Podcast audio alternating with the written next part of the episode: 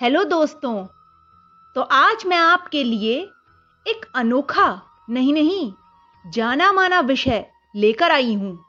तो आइए चलते हैं अपने आज के विषय की ओर, जो है, मन के हारे हार है, मन के जीते जीत।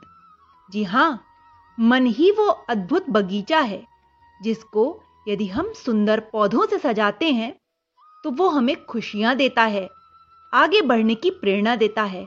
और मन ही वो अद्भुत बगीचा है, जिस पर यदि हम खरपतवार की बढ़त को बढ़ावा देते हैं, उसे बढ़ने देते हैं तो वो हमें दुख, कष्ट और असफलता के सिवा कुछ भी नहीं देता।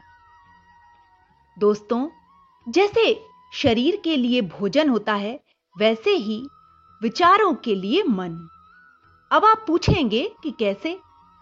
तो देखिए, कहा गया है कि हम जैसा भोजन करते हैं, हमारा शरीर भी वैसा ही दिखता है।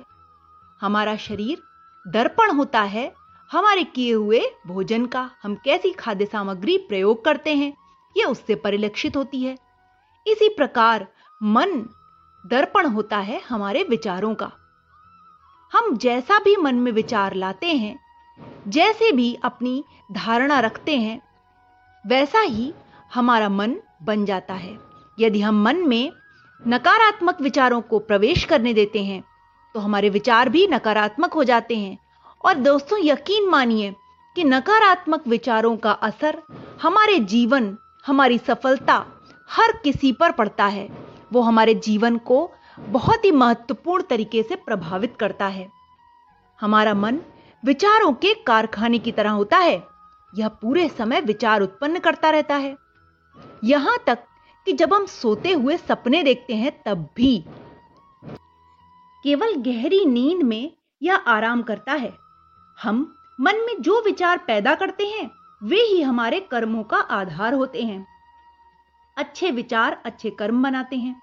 महान शख्सियतें, जिन्होंने लाखों के जीवन को प्रभावित किया है, उन्होंने शक्तिशाली और शुद्ध विचारों को पैदा कर ही ऐसा किया है।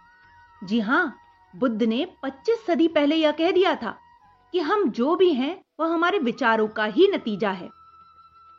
यह शक्तिशाली संदेश हमें एहसास दिलाता है कि हमारा वर्तमान अतीत के हमारे विचारों का नतीजा है।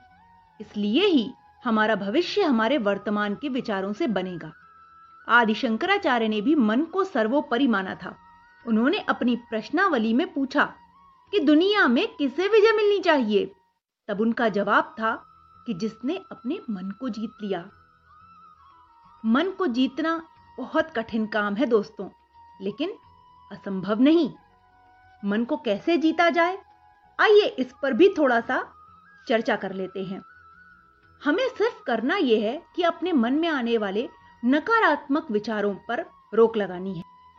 नकारात्मक विचार मन की खरपतवार हैं, जो हमारे कर्मों को प्रभावित करते हैं। सचेतन होकर अपने मन के बगीचे की खरपतवार हटाएँ और उसमें सुंदर सुंदर फूल उगाएँ। तात्पर्य यह है कि मन में कभी भी यदि कोई भी नकारात्मक विचार आता है तो हमें उसी क्षण उस विचार को दरकिनार कर देना होगा। यदि हम ऐसा नहीं करेंगे तो वो नकारात्मक विचार धीरे धीरे हमारे कोमल से मन को आघात पहुंचाता रहेगा और फिर हमारा मन आहत होकर अपनी सुंदरता को खो देगा।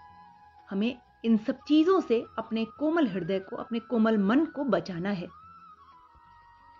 नकारात्मक विचार अकल्पनीय नुकसान पहुंचाते हैं। बीमारी सिर्फ़ वायरस, बैक्टीरिया से नहीं होती, बल्कि नकारात्मक मन से भी होती है। हमें मन की स्थिति से ही खुशी और तनाव दोनों महसूस होते हैं। सकारात्मक विचार मन और आत्मा के लिए अच्छे हैं। और इनसे तुरंत आनंद महसूस होता है। उदाहरण के लिए, उदारता, त्याग, निस्वार्थ भाव आदि के विचार से हमें अच्छा लगता है। सकारात्मक रवैया आमतौर पर जीवन में उच्च सफलता से भी जुड़ा है। इसके विपरीत यदि नकारात्मक विचार देखें तो उससे बुरा महसूस होता है, जिससे लोग बुरे कर्म या स्वार्थी व्यवहार करने लगते हैं। लगातार आने वाले विचार अंततः हमारे अंतर मन या अवचेतना में गहराई से बस जाते हैं और हमारे जीवन की दिशा भी तय करते हैं।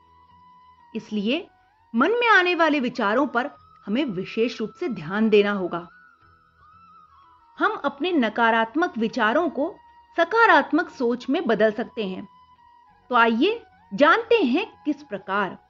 तो सबसे पहला है कि अपने विचारों को लेकर सजग रहें।